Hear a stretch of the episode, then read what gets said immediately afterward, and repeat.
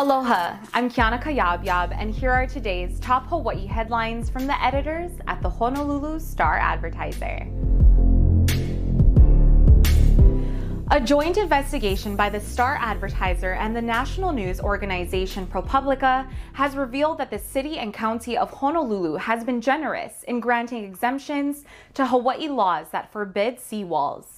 The investigation found that over the past two decades, Honolulu County officials have allowed 46 beachfront homeowners to build or keep seawalls that were constructed illegally, or let them rebuild walls that have crumbled. At the same time that these exemptions were being granted, Oahu has been losing about a quarter of its beaches.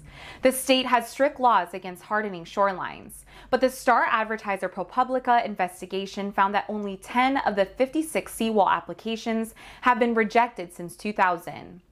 And the seawall exemptions have encouraged the redevelopment of homes along the coast, even though scientists warn development should go further inland as sea levels rise. Scientists say that by mid-century, Oahu could lose 40% of its beaches as the state faces a three-foot rise in sea level by 2060.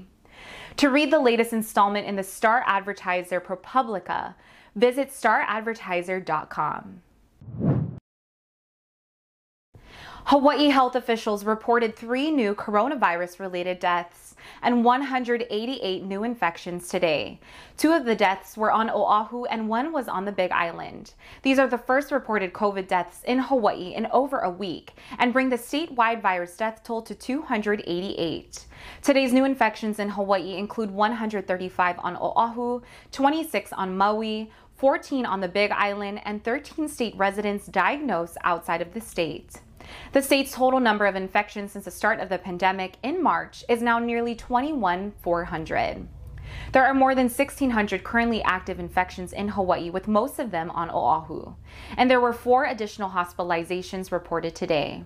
As of Wednesday, there were a total of 97 hospitalized virus patients in Hawaii, with 16 of them in intensive care units and 18 on ventilators. Hawaii Island police have arrested two men after a home invasion in South Kona, in which three people were injured. Police said that on Sunday afternoon, Kona patrol officers responded to a call in Captain Cook and found that two masked gunmen has entered a home, demanded drugs and money, and struck three victims in the head with a weapon. The suspects allegedly stole a red Jeep Cherokee that officers spotted traveling south on Highway 190. When officers attempted to stop the Jeep near an intersection, the driver made an illegal U-turn, hit a curb, and stopped. Police arrested two men in their 20s in connection with the home invasion and a 20-year-old woman who was in the Jeep. Hawaii's forecast for New Year's Eve tonight and New Year's Day calls for high winds and high surf. The National Weather Service has extended a high surf warning through 6 p.m. Friday for north and west shores from Niihau to Molokai and for north shores of Maui. A northwest swell coming from a North Pacific storm will generate waves of up to 35 feet for north shores through New Year's Day. West shores will see waves as high as 25 feet.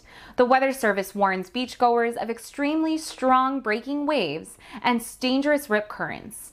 Forecasters say anyone entering the water in warning areas could face significant injury or death. Hawaii's forecast also calls for breezy trade winds tonight and into Friday.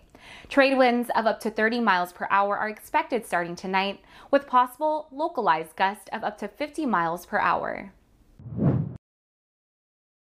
For more on these stories and all the latest headlines, subscribe to the Honolulu Star Advertiser.